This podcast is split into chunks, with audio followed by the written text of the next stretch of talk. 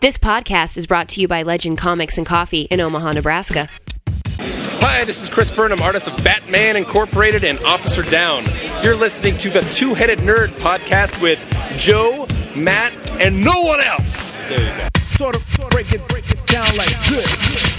Welcome to episode 91 of THN. We're talking comics and nerd news for the week of Wednesday, November 21st, a very special post Thanksgiving episode. My name is Matt Baum. That's at Matt Baumstein on the Twitter. And when I'm not cursing those jerks at Netflix for taking down all the Instant Watch Mystery Science Theater 3000 episodes and ruining my annual MST3K Turkey Day celebration, I'm appraising comics and writing the comic book speculator blog for WordPoint.com. And I'm Joe Patrick at Joe Patrick116 on the Twitter. And when I'm not refusing to tell my co host the name of the apartment complex I live in, I'm the artist of Good Plus and the manager of Legend Comics was and Coffee super weird. in Omaha, Nebraska. You were like, billion. what do you need to know for? not important. When your friend asks, you just tell him. This Listen, week, you'll hear reviews. You don't need to know where I live. I'll invite you over when it's your time. this week, you'll hear reviews of Avengers number 34 and Clone number 1. And then we'll review 10 more comics faster than the internet layman can rush past protesters into a Walmart on Afro American Friday during the ludicrous speed round. After that, we'll pay a visit to the THN Sanctum Sanctorum, where magic lightning will help us reanimate the corpse of our Thanksgiving dinner.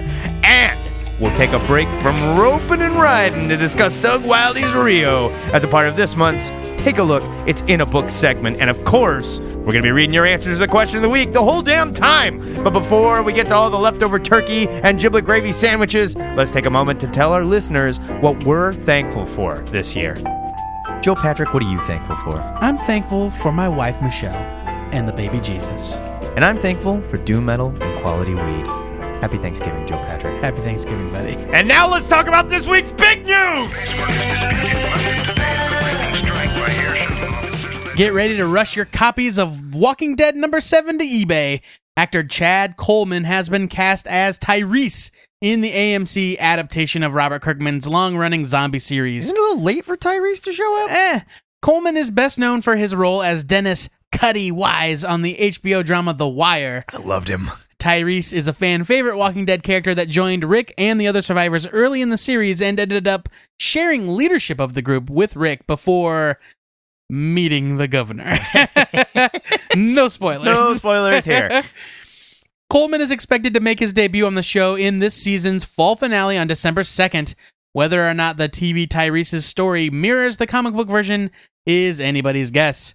Uh, it's never too late for Tyrese. Here's what pisses me off about The Walking Dead. The fall finale is on December 2nd, and the season premiere was like October 6th. They're only like 13 episodes. But we got like two months. I mean, come on. Yes, six episodes No, and seven. I six like and seven. I like this actor a lot. I think he'll be great as Tyrese. I don't understand why he wasn't there before. well, because we had T Dog. Yeah, right? Yeah, yeah. Not not anymore. Spoiler alert. In other Hollywood news, Raiders of the Lost Ark and Empire Strikes Back screenwriter Lawrence Kasdan, who I subsequently had a dream about last night. Gross. Re- not like a sex dream. Sure. It was really weird. I was Whatever at you this big say. Hollywood party, and Lawrence Kasdan was there, and I was talking about Empire Strikes Back. Has been hired by Lucasfilm to write and produce episodes eight and nine of the new Star Wars trilogy, alongside Sherlock Holmes screenwriter Simon Kinberg. It's not clear how the two will be dividing the writing duties, whether they're co-writing both episodes together or if they're each writing one episode solo. Kasdan is obviously a Star Wars veteran, having written what most fans agree is the best film in the original trilogy. I don't. If there's other fans that have a different opinion, I don't want to fucking talk to him. Okay. Kinsberg's work history is a little more spotty, however. While he has worked on great movies like Sherlock Holmes and X Men First Class, Kinberg also wrote the screenplays for film gems like X Men Last Stand, Jumper, Yeah. and Triple X State of the Union. Not even the good Triple X. Hey, everybody's got to start somewhere and make some money. I get it. The thing that that makes me happiest is he did write good movies like First Class and Sherlock Holmes, which are more recent. So Yeah, yes. the guy was younger. He had to make a few bucks. He had to pay his dues. I get it. You sign on Jumper is not that old. you do stuff. No, it's not. But uh, it was also one of those films that had been made for quite a while, and they just sat on it because they Nah, were like, "This maybe. movie sucks." Maybe, maybe, Much maybe. like the new Red Dawn, that sucks. Don't go see it. It was terrible. I think this is exciting. I think they're like every week there's another exciting new development in the Star Wars uh, trilogy. Yeah, apparently Disney is just going to blow Star Wars wide open and make a hundred billion dollars. Hooray! Yeah, which I'm Hooray fine for with, all of us. Which I'm totally fine. with. Yes, I'm okay with uh, people being rewarded for making quality stuff. Speaking of Disney and acquisitions, there was more ROM news this week where we saw a preview uh, from bleedingcool.com, preview art from our next story we'll be talking about with a picture of ROM in a Marvel comic book. Yeah, but then Tom Brevoort said there are no plans for Rom. I think the artist was just being It's cute. Right there. Finally, Marvel has released details about Age of Ultron, the storyline that was teased more than two years ago. What was originally thought to be writer B.M. Bendis' swan song on the Avengers titles, Age of Ultron is a 10 issue limited series that will ship between March and June of 2013. For those of you keeping track, that's multiple issues per month. Yeah. Bendis will write the entirety of the series, which will feature art by Brian Hitch for the first five issues. He's the sneaky guy that got Rom into the background in one of those pages. That's true. and Brandon Peterson and Carlos Pacheco for the last half. According to Marvel's Director of Communications Arun Singh, the artistic change will be story driven. Bendis described the story as quote, Ultron finally fulfilling his destiny, accelerating his intelligence, and taking the Earth. The Marvel Universe has been taken by Ultron. There has been a shocking amount of devastation and casualty. In short, Age of Ultron is about what happens when a supervillain actually succeeds in carrying out his evil plan. Marvel says that a substantial portion of the story, including all of Brian Hitch's issues, is already complete. But the series still takes place in the current Marvel Now setting somehow, Huh. even though Brian Hitch has been working on it for two years. Marvel also promised a much more manageable amount of tie ins compared to past Marvel events. They were talking like single digits, like less than 10 tie ins. They also said that the story will spill into upcoming Marvel Now titles like Superior Spider-Man. And finally, Bendis claimed, quote, "You cannot guess this ending. It cannot be guessed. I'm involved with this and even I every couple of days go, "Really?" And Marvel editor Tom Brevoort said Age of Ultron is being treated with a quote, "ridiculous level of secrecy." Yeah, well, so was Amazing Spider-Man 698, and how did that go? You know, no, I mean, now listen, that's not Marvel's fault. I get it. This sounds like a lot of fun. I'm excited. I like that they're limiting the tie-ins. yes. That's a good thing. It'll- We'll, we'll see if they stick to that. well, yeah, but for now, it'll, it should make for a more concentrated story. Yes, and I am really eager to see a just a good old fashioned story about heroes fighting villains. And I love Ultron. Ultron is I great, love Ultron, and they haven't done anything with him for quite a while. and not since Annihilation Conquest. I think that's right. And even then, Ultron played a pretty small part. no, he was the main villain. Oh no, that's right, he was. yeah, Annihilation. I forgot. They uh, melded into Annihilation each other. Yeah. Conquest, yeah. But uh, like, if you look back, Bendis is saying that if you look back to his first story arc when he did when they launched Mighty Avengers with Frank Cho, I forgot about that. that book. first storyline was about Ultron. He said like he's been dropping seeds here and there for a couple years now. I think this just sounds like a fun, straightforward adventure story where the heroes are heroes and the there's a clear threat and it's not like heroes fighting villains or rather it's not heroes fighting heroes. right? You know, this sounds like a good time. And if there's some time jumping, then they can murder people. Maybe. They can straight murder people. And if you know, if they're true, if if what they're saying is true, if it's got such a crazy, like unguessable ending, well, I admit my curiosity is piqued. Yeah, I'm in. Sounds like fun. Awesome. Big scary robots. Who doesn't love that? Love it. That is the big news for this week. If you'd like to discuss these stories or anything you think we missed, head over to our Facebook page where Joe Patrick and I have an open letter to our new robot masters, but we're more than willing to work with them in rounding up the human scourge that has held them down for so long, as long as we're promised one little tiny island in the South Pacific. Yeah, they'll definitely hold the hold the- Australia! Huh? Give us Australia and you can have the world, Terminators.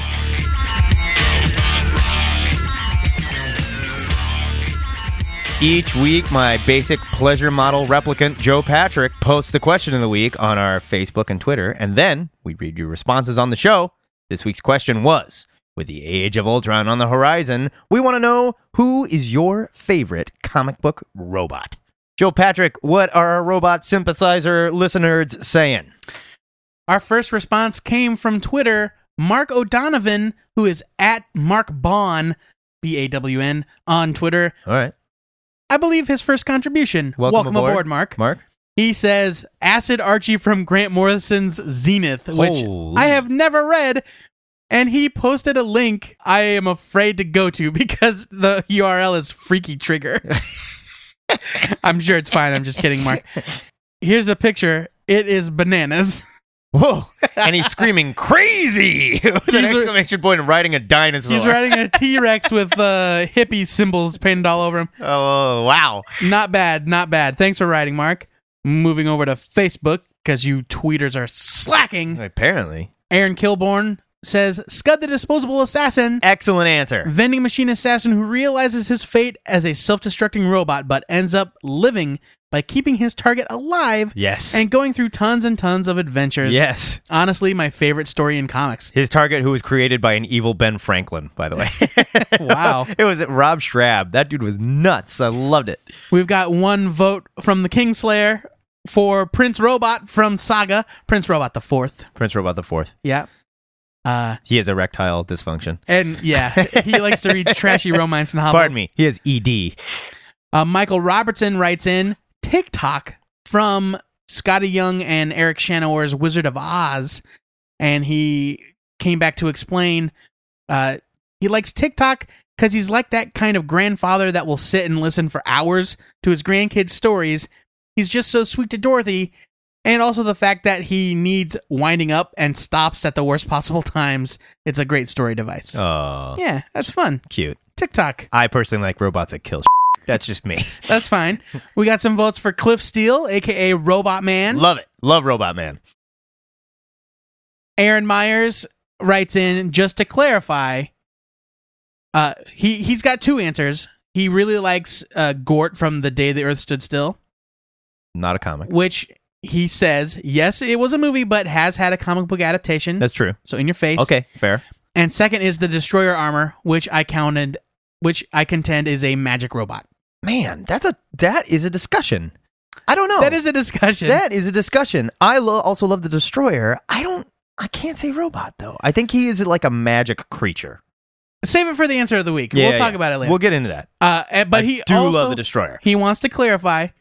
I would say Rom, but Rom is a cyborg, not True. a robot. Not a robot. Thanks for clarifying. Technically, Robot Man Cliff Steele, also a cyborg, human brain, robot body. Uh, true. Sorry, dude. True. So we just knocked that one right out. Yep, Screw even though you. he is called Robot Man. fired. it's a misnomer. Steven Kohler says Optimus Prime is the greatest robot character of all time. Hard- that is tough to argue. Hard to argue with. Young Keith Binder says Skeets, Booster Gold's erstwhile companion. Oh yeah. I do love Skeets. I do too. Very dry sense of humor on that ski. And while we had some votes for Vision, Stephen Dowell writes in with a great explanation. Uh, his vote is the Vision, but specifically the Vision from John Burns' run on West Coast Avengers when he was disassembled and put back together by clueless Shield E agents, and he walked around practically naked all the time, and he was all white. Yes, I, re- I recall. Much to the annoyance of the U.S. agent. So yeah, my answer is nude vision. I like it. I like it. Good answers so far, guys. Yep, we'll touch on some more later in the This is show. solid nerdy discussion too. I Very, dig it. very. Voice your opinion. Voice your opinion. It's review time at DHN, where every week Joe Patrick and I lift the tails and check the naughty bits of two new comics and decide if they deserve to go on and compete for the title of Best in Show. I watch a dog show every year. I love it. and we express their anal glands. gross. Joe Patrick, I know stuff about dogs. tell the kids about what you read this week. I don't think they expressed their anal glands at the uh, Westminster Kennel Club show. My pick for the week was going to be Indestructible Hulk number one from Marvel Comics, written by Mark Wade, but Matt Baum convinced me to instead review Avengers number 34. it's a better discussion. Sure, yes. And so, forgive me, this is going to be kind of off the cuff. This is written by B.M. Bendis with art by Brandon Peterson, Mike Mayhew, Terry Dodson, and Rachel Dodson, along with a jam session by Mike Diodato, Walter Simonson, Linnell Yu, Jimmy Chung, and Olivier Coipel. I hate the term jam session when it comes to drawing. Well, they didn't actually say jam session. okay. They did call them the jam artists. And of course, their associated inkers and what. They were certainly jammed in there. yes. Uh, the reason we chose this issue, the reason I chose this issue, is because this is Brian Michael Bendis' final issue of The Avengers, yes. and it's being treated as sort of a swan song. Never mind the fact that next week, New Avengers comes out, and it is his actual last issue of The Avengers. Right. Uh, regardless, this is hi- the final issue of this version of the Avengers before Jonathan Hickman takes it over in December, and it's also the final installment of the grand, exciting. Uh, These are not words that I would attach yeah, to the yeah. story. Uh, the return of Janet Van Dyne to the land of the living. Spoiler alert: she was never really dead. She was trapped in the microverse. it was really small. tiny small in Central Park. How convenient for everybody. So, for the last two issues or so, uh, the Avengers have discovered that Janet Van Dyne is alive. She has figured out a way to rig her Avengers identity card to send a signal into the macroverse, I guess. Yes. And that would be correct. Hey! And it was detected by Tony Stark, and so the Avengers mobilized and went down to the microverse to get her. And of course, there's a big tough villain named Lord Guzar. I like to, it's basically Lord Gozer. Is He's what a, it says. and he's a centaur. He's a centaur. And for whatever reason, he is way tougher than all of the Avengers. well, no, they explain it. Their powers don't work Oh, right. okay, yes, that's they fair. go to the microverse and their powers don't work. Their right. powers don't work right. Uh, inexplicably, Wonder Man has shown up, despite having Well, Wonder Man showed up last issue. Yes, during this storyline, I'm saying Right. Wonder Man has shown up despite the fact that he has actively campaigned against the Avengers very recently. Also, despite the fact that he was in prison very recently. He wasn't though. Yeah, they had him. Did they have him? They had him. oh, you're right. No, I think he dip disappeared though at the end of that. Oh, I don't remember. Yeah, it's true. Okay. It was forgettable. Yeah, it was forgettable. Wonder Man is back, and now he's really sorry, guys. Yeah, he's feeling. He feels bad. He feels bad Yeah, about the whole I'm thing. super sorry about all that stuff I did. His head is down. He's like, you know, man, I was a real jerk. I just don't know. Yeah, uh, when I went and got all those bad guys and came and tried to kill you. right. You know. when I demolished Avengers, Very much Mansion. like the end of like Spider-Man 3 where the Sandman's like, "Hey, I, I really didn't like the way that went down when I, you know, got turned into a giant skyscraper and beat on your chest." Also, sorry I killed your uncle. yeah. Oh, and I murdered your uncle too. Sorry about that. So storyline wise, there you have it. There, there it's a rescue mission. Wonder Man is there. The Let's reason get we're, into it. the Let- reason we're glossing over the story is because it is so mediocre Entirely forgettable. that as a swan, like as uh, the wrap up of an eight year run, it is immensely disappointing. Yeah. Uh, like uh, this storyline since it started. No, I knew it was the final story when I when I started reading it. Right. And when I picked up the first issue, I went, "This is this is the story." Even the solicitations for the final issues, you could tell that they were like, ooh, because it's just like, Brian Michael Bendis wraps up his amazing run. And that's it. The end. Yeah. you know, not like, oh, this is happening or this is going to be cool or you can't miss it. It's just like, it's ending. Yes. Like there is no excitement, there's no enthusiasm. It's just Bendis throwing a bunch of stuff together at the last minute to wrap things up for Jonathan It is, Hickman. by definition, unceremonious. yes, because they've already announced that Wonder Man and the Wasp are going to be in Uncanny Avengers, Right, which so we knew means that. We had to get them back into play. Yeah. I've used this metaphor twice now. I wrote it in my blog earlier this week. It and I'm gonna use it again. It's very much like when Barry Bonds came up to the plate and broke Hank Aaron's home run record, and nobody gave a shit because Barry Bonds was such a jerk. Yeah. you know, and it was just like, and there it is, folks. Batting next is, you know, like Yeah. nobody cared. There's nothing here. This strikes me. It seems like Bendis was so excited about his X Men story that he just exited. He just did a quick I don't setup think it's for that. Hickman and went done. I don't think it's that. I think it's that he needed to leave months ago. His run needed to end months ago. Yeah, no, I agree with that too. he's run out of gas. We talked about it earlier. He the definitely dude ran has. out of gas. He definitely. Has. I don't think that he just he switched his excitement. I think it's just that he ran out of stuff to do. Yeah, And maybe they kept him on the book longer because they knew Marvel Now was coming and they had to stretch it to a certain point. Maybe not. I mean, we'll never really know. this definitely felt like treading water though. but it has been treading water. Both books have, and they used Oh, to be can't miss, must read. And now I just this is a disappointing end to a run that was overall pretty great. And you know, there's an epilogue here where it kind of gets back to what Bendis does best, and it's the it's the main setup for Hickman, where the action is over and all the Avengers are together and they're reunited. And Spider Woman's mouth is wide open. Spider Woman's mouth is wide open, and Captain America and Iron Man are talking about the future, and it ends with Iron Man saying, "We're gonna go bigger," and that's setting up for Hickman. and like, yeah, I get that's it. great. I get it. but this needed to have way more emotional punch. Oh yeah. It needed to have a level of excitement and enthusiasm that just wasn't there. The art is all over the place. Yeah, my, you know, and Mike Mayhew is not a bad artist, but his art here is bad. There's a section in the back where each page is illustrated by a different artist that has worked on Bendis's Avengers. Oh, and guess what? It features the Avengers punching something. Yes. Uh, yeah, it, it's it should be it should be epic and fun and it's bland. It's not. Giant horse guy shows up, and the Avengers go quick, punch him, and it's the same five Avengers in every panel like Iron Fist, Spider-Man, Red Hulk, who we don't care about. Captain Marvel, uh, the uh, female Captain Marvel, and Giant Man. It's just like, stop it. This Yeah. isn't fun. I I don't care. I don't care. Olivier Coipel's panel is the horse falling down, and you can't even see what's happening. yeah, this So- was disappointing. And it's five dollars. This was disappointing, and it cost five it's bucks. four ninety nine. I'm giving this a leave it. I'm giving it a leave it as well. I think you can skip this storyline. There's a three page goodbye from Brian Michael Bendis, which is so self indulgent. Yeah, And I get that the dude is sad, and and he did a great thing for the Avengers. He re- revitalized the franchise. It's probably safe to say that there'd be no Avengers movie without what he did. I, I think that's absolutely true, and I think he's probably, arguably, one of the most important Avengers writers of all time. it's true. But if you care that much, maybe give us a good ending. Yeah. You know, instead, and I liked the three page goodbye. It was well written, and you can tell he it was real. he genuinely well-written. cares. But it's hard to believe that he's as genuine and real about these characters as he says he is when we get this throwaway piece of crap story. The whole thing just And I, reads. I like the Wasp. I like the Wasp coming back. I didn't like Simon Williams Wonder Man becoming a bad guy. It didn't make any sense. I didn't like that either.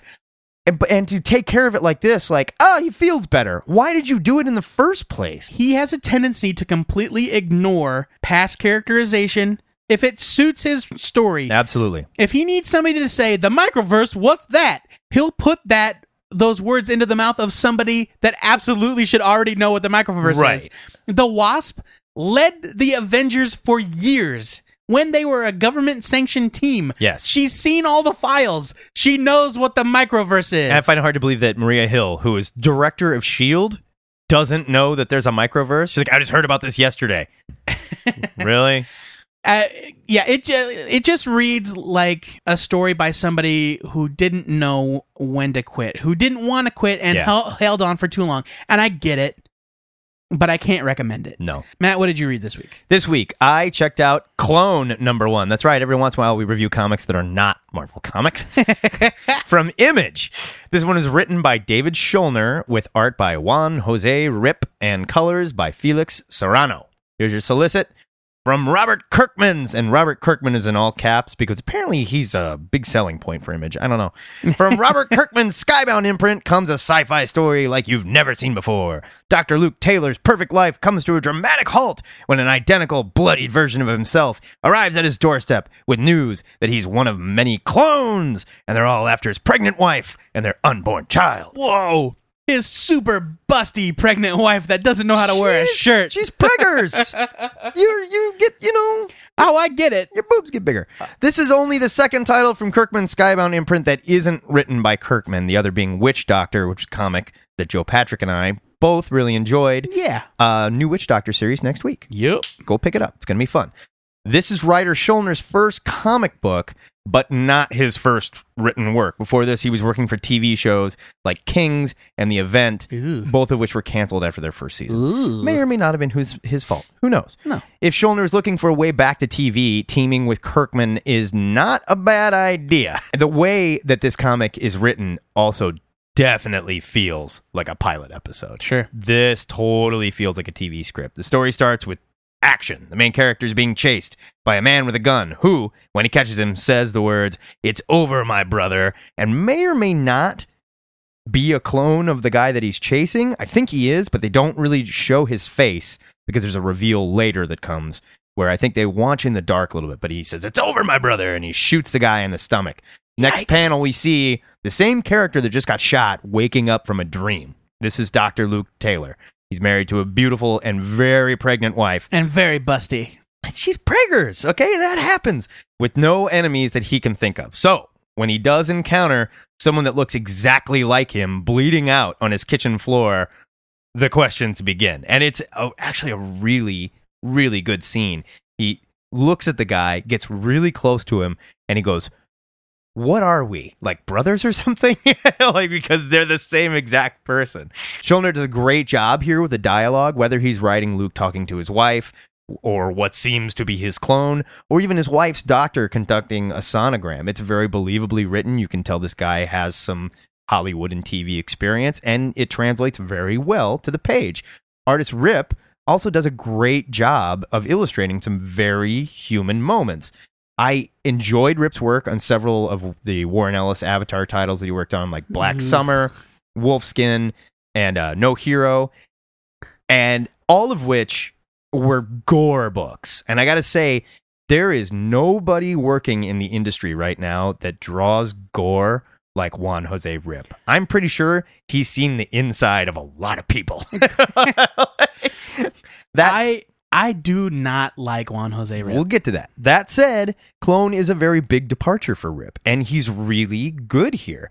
Whether he's drawing Luke and his wife in their underwear building a crib for their unborn baby, or a clone bleeding out on the kitchen floor, his depth, his details, perspective are really genuinely impressive. He has a shading technique that reminds me of D- very much of Daniel Clowes and a style like Jeff Darrow, but he doesn't go overly nuts with it. Jeff Darrow can get away with it because he's a crazy person and one of the most talented guys drawing comics in the business right now. Rip does a really good job of keeping his panels very detailed and full, but not overly busy so as to become distracting. And it keeps his timing very tight and keeps this story moving at a really, really good pace. I almost wonder if Schulner is working with him because, like, he's been good in his other stuff, but it was always very panel by panel, not so much kinetic action and movement.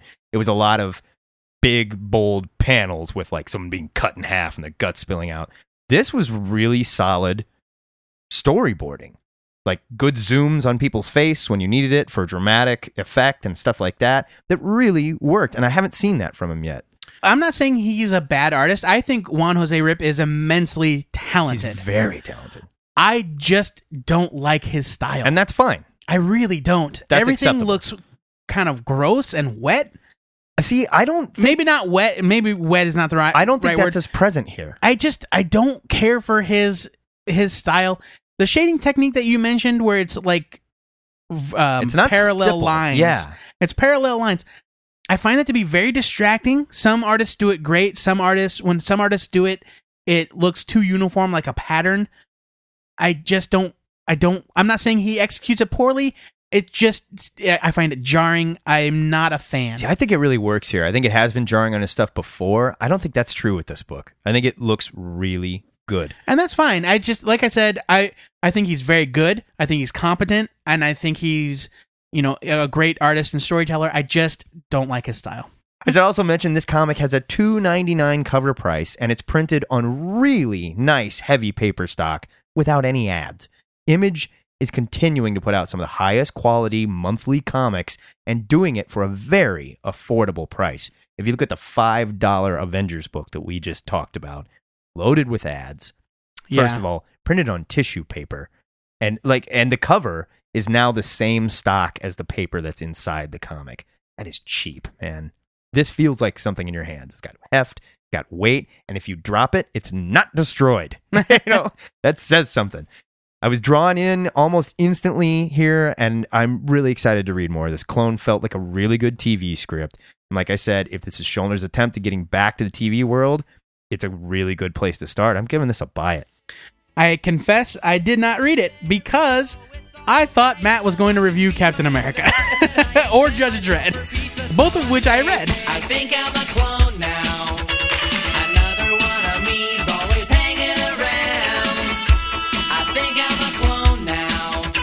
Cause every chromosome is a hand me down. So that is a double leave it for the final issue of BM Bendis's Avengers and a loan buy it for Clone because I tricked Joe Patrick and he didn't win.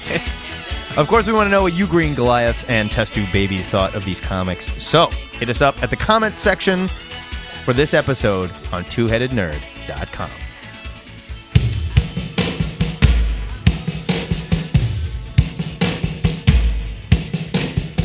Our programming does not allow us to harm human beings, but our synthesoid parts and amazing android brains do give us superhuman speed and strength, allowing us to not only fend off waves of seniors and overzealous, gimped out Black Friday craze soccer moms, but to finish our own X-Men shopping and take advantage of every doorbuster in the tri-state area. You should see the cell phone accessories that I got.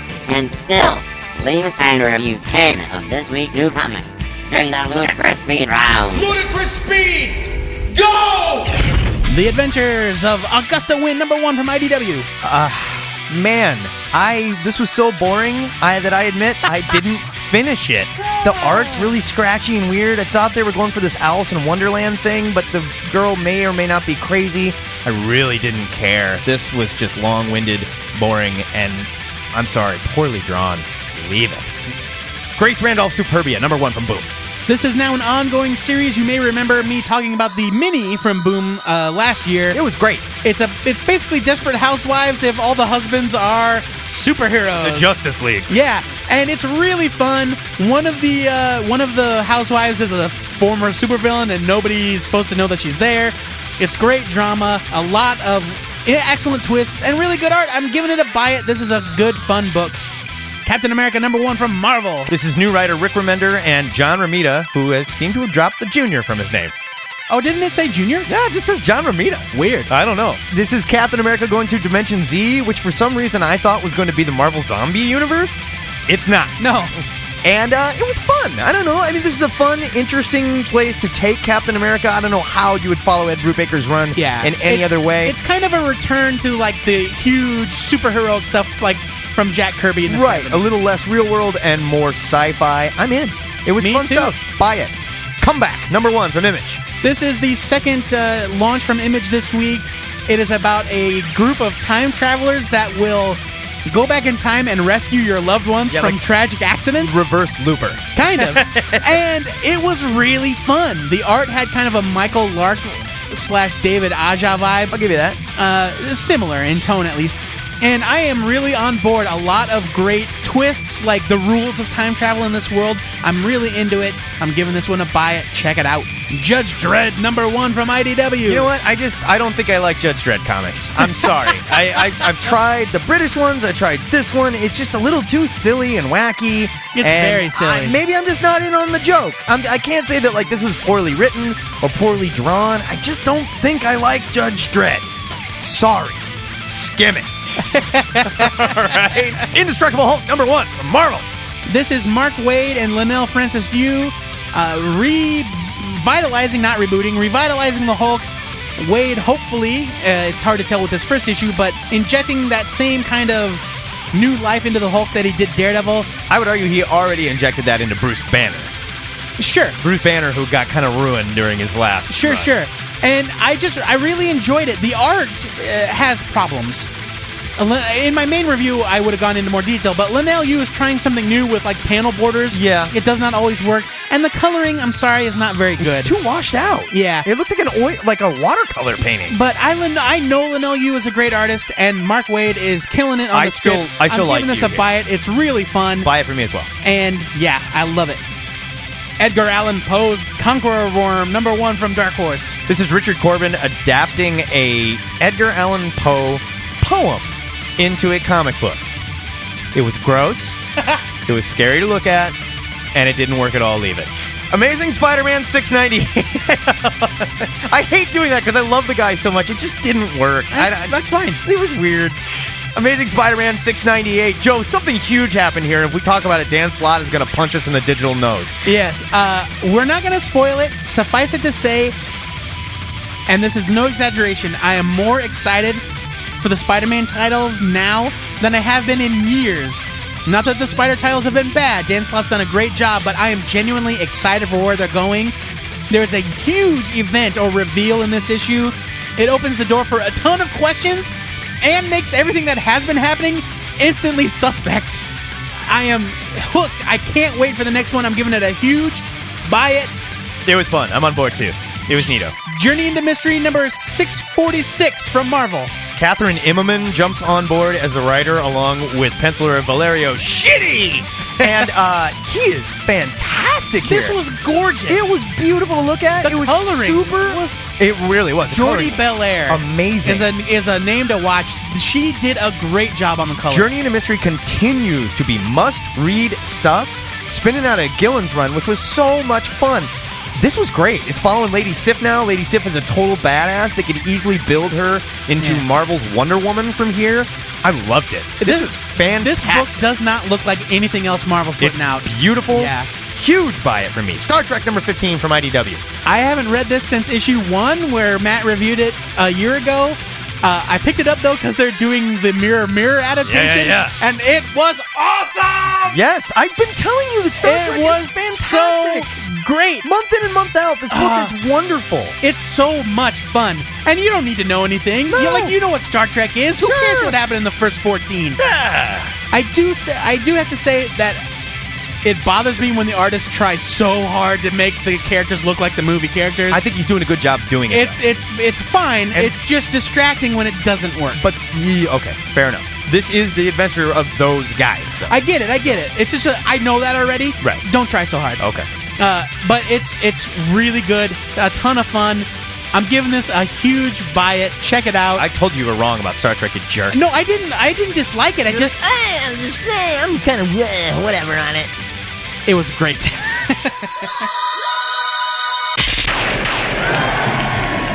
Boom! That is your ludicrous speed round, and boom is the sound Judge Dredd's lawgiver pistol makes when it's firing high explosive rounds. And how does it do that? He yells out loud, "Ex- "High explosive rounds!" or "Flamethrower!" and it just like it's voice controlled. does stuff. Yeah. I don't like Judge Dredd. It's voice. No, that's cool. It's voice controlled. No, not cool. They did it in the movie. I don't like it. At this time, we welcome you to join us in the THN Sanctum Sanctorum, where our friend John Constantine, who's just moved into the regular DCU, has made a call to his good buddy Shazam, because they hang out now. we'll be letting John borrow his magic lightning to defrost and reanimate a slaughtered turkey who, after its trip to the netherworld and through our bowels, will impart its forbidden knowledge of next week's comics to us. As long as its featherless corpse is held within the devil's circle we drew from our somewhat hazy memories of various supernatural episodes. Joe Patrick! I'm sure everything will be fine. That metaphor totally makes sense. I don't think you can call it a devil's circle in the main DC universe. No, no, no. Wait, I'm mixing Supernatural with Okay. the main DC universe. Joel Patrick. Uh, speaking of which, there was a Supernatural comic book written by Brian Wood from DC. That's true. There you go. Still counts. What is your pick for next week? What is happening? That's right. They're there. My pick for next week goes to FF number one from Marvel by Matt Fraction with art by Mike Allred. I'm so damn excited for this. yes, I wasn't at first. It just looks- but then I read that preview. It looks stupid and fun and just ridiculous. I read that preview in the uh, point one. Yeah. And it was actually really touching. a lot of fun. about it's all about Scott Lang dealing with his grief over losing his daughter. I, it, this looks like a great, fun companion book to the new Fantastic Four. I am on board. Special mention goes to Nowhere Men, though number one from Image. It was a tough choice. Nowhere Man. That It's- sounds really familiar. It's the new Image book by uh, Eric Stevenson and Nate Belagarde. Isn't this the return of something? Isn't Nowhere Man old? No, no. Really? It's a it's a brand new book. It looks really fun. And if it wasn't for FF coming out this week, that would have been my pick. Huh. check out both of these. Matt, I know I cheated, but I still want to know what your pick is. I am going to go with Masks number one from Dynamite, written by Chris Roberson, with fully painted interior art by Alex Ross, ladies and gentlemen. Well, he's it's making about his time. big comeback with the Spider, Green Hornet, Kato, Shadow crossover. I think there are others, but I can't remember who That's- they are. Mm, I think that's it for now. I think the first issue is those guys, maybe. like where it starts. Is the Phantom in it, or it's just guys No that have phantom masks? No fan. The Phantom wore a mask. Oh, that's true. He had the little Lone Ranger. Yeah, but he didn't wear a fedora and a cape. No, but he wore a mask and a purple outfit. That's I mean, come on. I would argue that's more than what the Shadow was wearing. That's true. So this takes place in the 50s, which is going to be hard to pull off because the Dynamite Shadow book takes place in 2012. The spider, the spider. Pardon me, the Dynamite Spider book takes place in Uh, 2012. Maybe it's about the previous version. I'm sure we'll find a way around that. They also have a crossover series going where Vampirella is hooked up with Red Sonja and Sherlock Holmes. So, I mean, hey, Whatever. all rules are off the table. I'm on quite honestly picking this one because of the Alex Ross art. I miss him so much. And you know what? Chris Roberson is good. This could be fun. Yep. I'm into it. I'll check it out. The THN trade paperback of the week goes to The Sixth Gun, Volume 4, from Oni, written by Cullen Bunn, with art by Brian Hurt. Think Hellboy and the BPRD in the Old West. This book is just amazing. I ain't get enough. Only wish Cullen Bunn could be this good in the Marvel Universe. Yeah. He's not good there, man. What is that? Maybe. He's got a new book coming out. You gonna finish Minimum Carnage first? I don't know. That's him, buddy. Be sure to tell us what comics the spirits of your Thanksgiving dinner are whispering to you about from the toilet over at twoheadednerd.com. I forgot to mention we put a toilet in the middle of the devil's circle so we could, you know, I understand. put the rest of the turkey in oh, I get it. I get it. Moving right along, let's get back to the question of the week. Joe Patrick, tell us some more about some nerd's favorite robots. Shane Vanek writes in his, his favorite, Jocasta. Good choice. Yes. Proof that Hank Pym really did create the most accurate AI ever portrayed because when Ultron builds himself a robot wife, even though they are unnecessary, boobs. and not regular run of the mill boobs, oversized comic book boobs. Yep. Then names his creation after a mother from a story of murder and incest. True. Lots and lots of childbearing incest. the whole thing is odd, but for some reason it works and I like her. I love Jocasta, You have too. problems, sir. She was rad. Brian DuPont says Stell from the Green Lanterns, though it seems a no brainer to have a robot in the Green Lantern Corps. You can just program it to have the ability to overcome fear. Uh, but that's Stell's thing. Like he his AI was such that his willpower like went way past what a robot's willpower should be. Hmm. Yeah. Yeah. Stell was picked from his people. I love Stell. Yeah. He's totally rad. Hasn't been around in a while, though. no, Brian we haven't points seen out. him. The Green Man as well. I loved the Green Man. The Green Man. Where did he go? I The loved Green him. Man became one of the Alpha Lanterns. Yeah, but then all the Alpha Lanterns got better. Did they? Yeah, they got I better. haven't been reading. They got better. Green Lantern Corps. Aaron Wagner writes, "I have to go with Joe Pye from Top Ten. He's Oh, great extremely pick. talented. Yes, Great pick. he's extremely talented at his job, skilled at interpersonal relations, but he's a real crummy siege negotiator. that is true. Joe Pye is a great character. My favorite scene from his issue of Top Ten."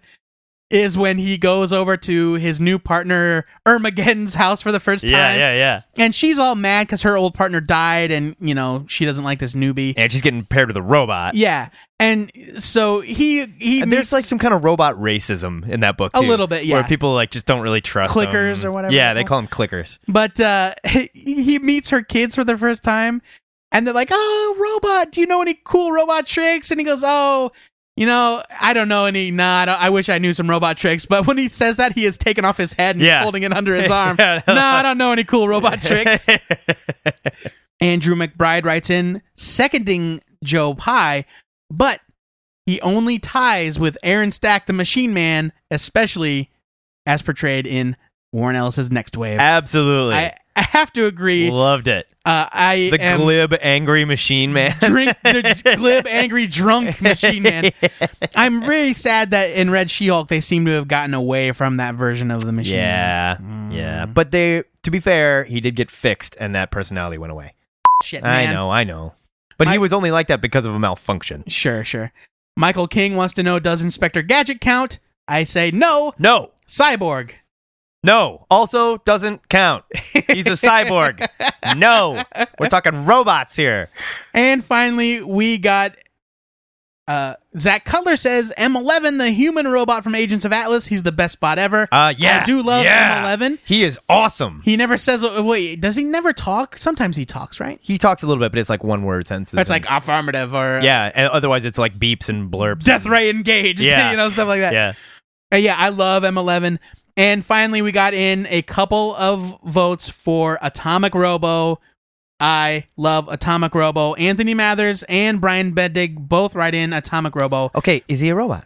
Is he Yes, a human Atomic brain? Robo is a robot built by Nikola Tesla, I- not a human brain. Oh, I thought he had a human brain. Nope, Okay. he's just uh he's just he's got free will.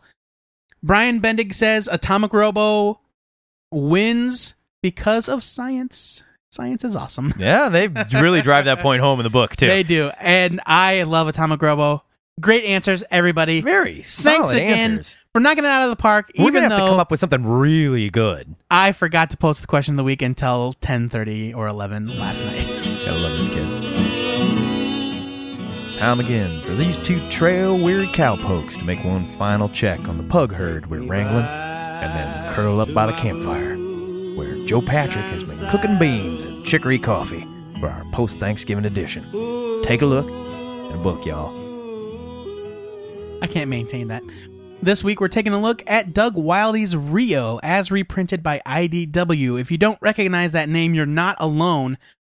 Wiley is probably best known for his work at Hanna-Barbera on the Johnny Quest cartoon, which is still widely considered to be one of the best televised cartoons of all time. I loved the old school Johnny Quest. It was so good. I've never seen a single moment of Johnny Man, Quest. they're amazing. I do love the Venture Brothers though, Fair which enough. is essentially Johnny Quest. Side note. Before that, Wildy worked at Atlas Comics, the predecessor of Marvel, on titles like Frontier Western, Journey into Unknown Worlds, Marvel Tales, Mystery Tales, Mystic, Strange Tales, and Uncanny Tales. That's a lot of tales. A lot of tales. He went on to work on newspaper comic strips like The Saint with Dick Ayers and a brief stint on Milton Caniff's Steve Canyon.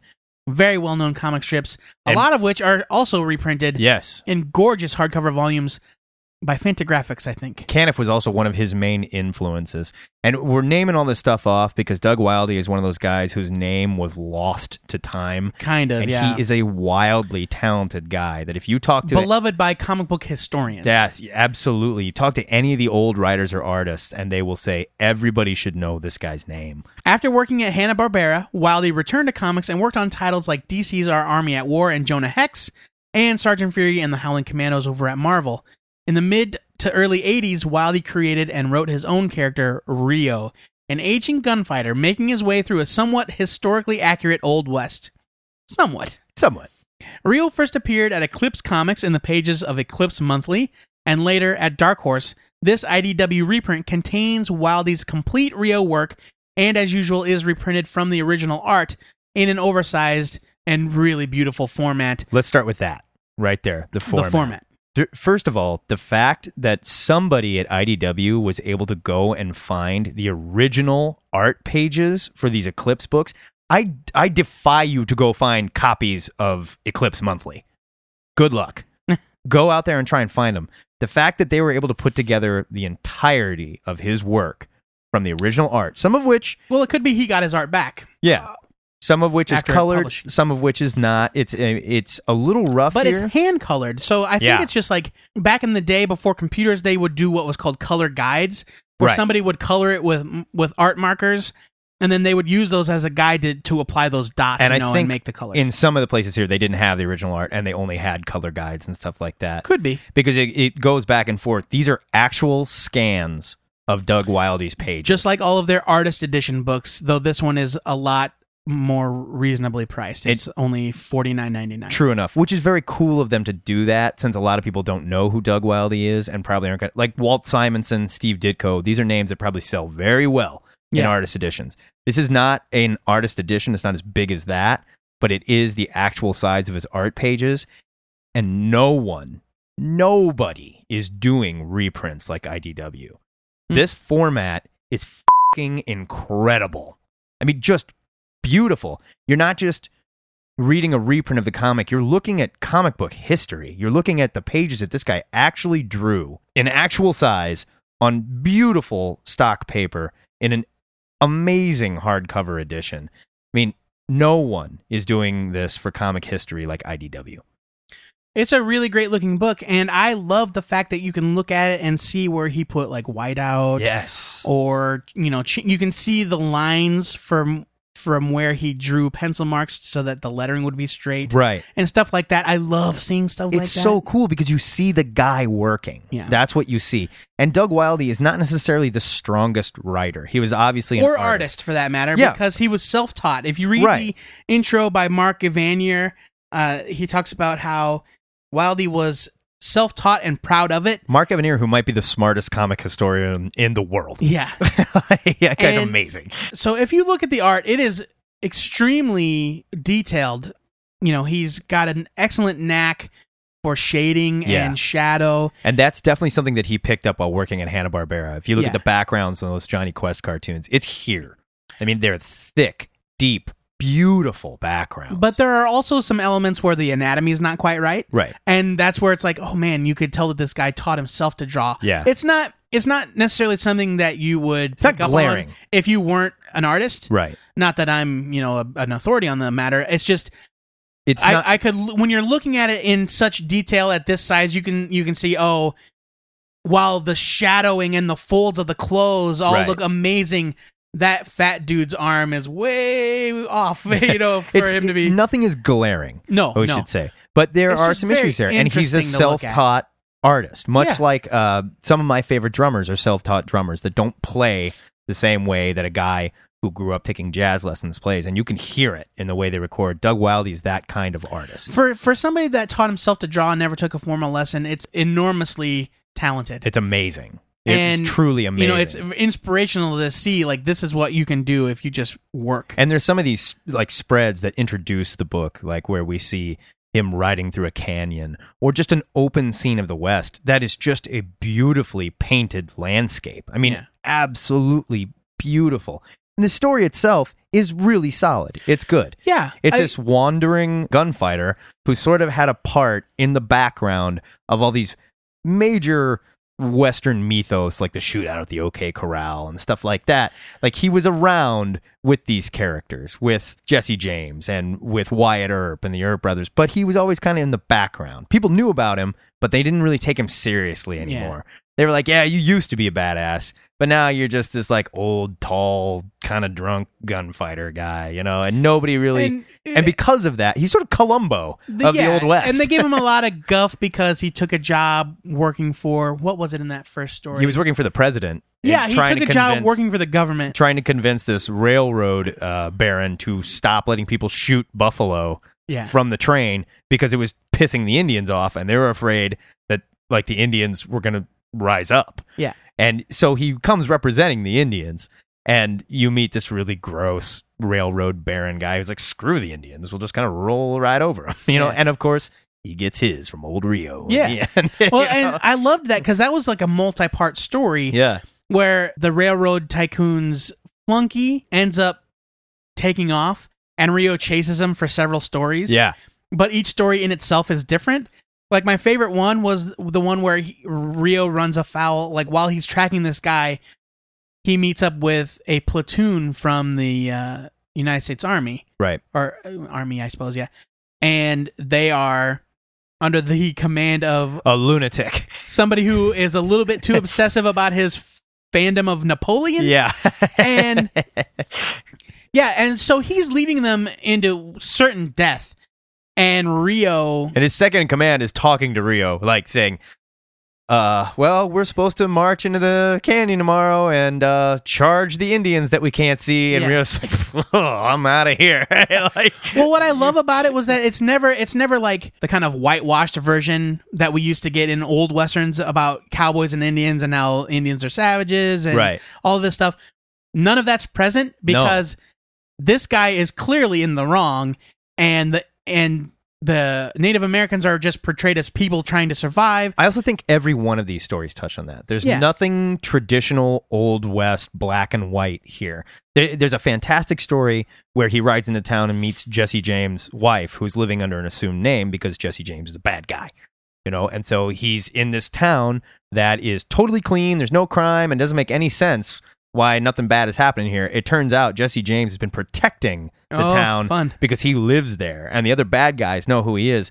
Someone comes and kidnaps, tries to kidnap this banker's kid, and accidentally kidnaps Jesse James' kid. And when they find out whose kid Bad they move, bro. actually have, Jesse James is forced to expose himself in the town. And they're like, all this time, we thought this like upstanding citizen was this great guy. It turns out he's Jesse James, a gunfighter. Like, we're going to turn you in for a reward or whatever. And he's like, look, I've been keeping this town clean so all you jackasses could live here comfortably. And now you turn against me. You know, and like it's this wonderful story. Yeah. Because and e, all of these stories were like that. They kind of flipped the western genre on their head. And this was the 80s. This was 1983 when nobody else was really doing this stuff. Yeah. Really well executed stuff. This is a very important piece of comic history and I would highly recommend reading this.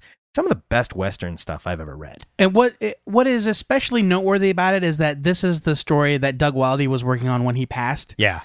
and so You the could say- story is unfinished. Towards the end it's very it actually yeah. bleeds into pencil art and eventually layouts, Yeah. you know, hand lettered layouts.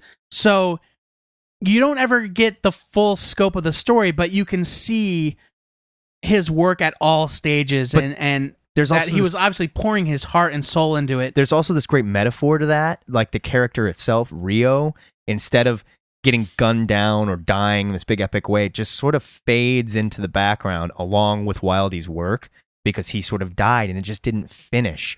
And there's this beautiful sort of metaphor to the story there where Rio just wanders off. He just ends. It doesn't stop. There's not some big climactic thing. There's not some gunfight or anything.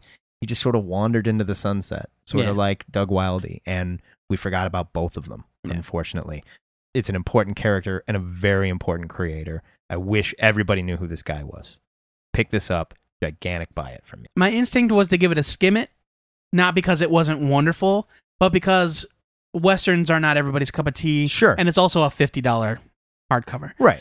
But on the strength of the work, on the importance of the work, just as an art book, just as an appreciation of the craft, even if you don't care about the story, Right. What this guy was capable of. I think this is really worth checking out. It's beautiful to look at, even if you don't read it. It's just really wonderful to see his work, especially with the knowledge that he taught himself yeah. and that he was doing this. He was working so hard on this because he was confident that he could do a better Western than anybody And he's else. one of those forgotten guys that influenced so many people that we love. Yeah. You know, I mean, really, I can't say enough about so how uh, talented on the this guy strength is. of that, I'm giving it a buy it as well. Look this at is a you. really good book. Oh, Joe Patrick's heart just grew 10 sizes in his chest. Aw, shucks, ma'am.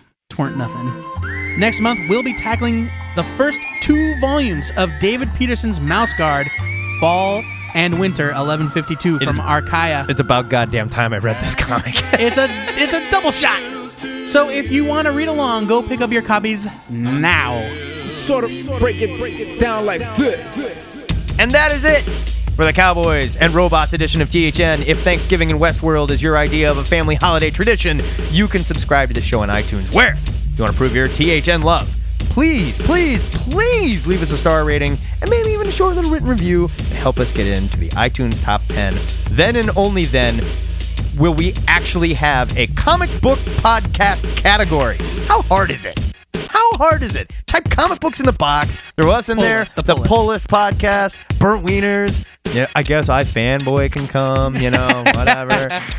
Huge thanks to all of our donors, and if you'd like to help keep us in silver spurs and responso meters, you can make your donation in any amount at the new and improved to it at nerd.com, where you can also contact us about sponsor information. That's right, we're selling out. That's right, buddy. We're an LLC. You can sponsor this show. While you're there, you can also find links to our Twitter feed and our email, twoheadednerd at gmail.com, where you can send us your love slash hate mail, the comic book that you would like us to review. We haven't received anything for a while, and we love getting stuff from you guys. Don't be embarrassed. We're not going to slaughter anything on the air. We just love getting stuff from you guys. Don't forget also, to check out the new content from the THN Love Slaves over at twoheadednerd.com, including a new Girl Meets Nerd featuring my wife trying to play Assassin's Creed 3. Oh, I can't wait. Yeah. and lightning round reviews from Aaron Myers, who is not fired, and I want him to know I respect his opinions. We respect his stupid opinions. I respect your dumb, ill informed opinions. and remember to follow us on Twitter and like our Facebook page if you want to get in on the question of the week discussion. And if you want to hear our answers, be sure to check out the twoheadednerd.com web exclusive NSFW audio blog, That stands for not safe for fucking work. The Answer of the Week. I was not going to say THN.com because that is not our website. That is not our website. Xmas time is here again, nerds. So next week, we'll be discussing the greatest holiday comic stories of all time. That's Matt Bomb for you, taking the Christ out of Christmas. That's how I do it. Before we go, it's my personal war on Christmas. Before we go, our weekly shout out goes to Hector Macho Camacho, who passed away this week. Oh, wait, he died? He died after being removed from life support after he was shot last Tuesday in Puerto Rico. I mentioned him on the show just a couple weeks ago, and then dude gets shot. I think it was just last week. I feel terrible. I feel that man. Camacho was a total badass in the ring that never received the props he deserved and fought well past his prime, was even considering returning to the ring at age 50. Total badass. Word to you, Hector, and it will always be macho time here in the ziggurat. Until next time, true believers, this is the two headed nerd signing off. Hope y'all had a happy Thanksgiving.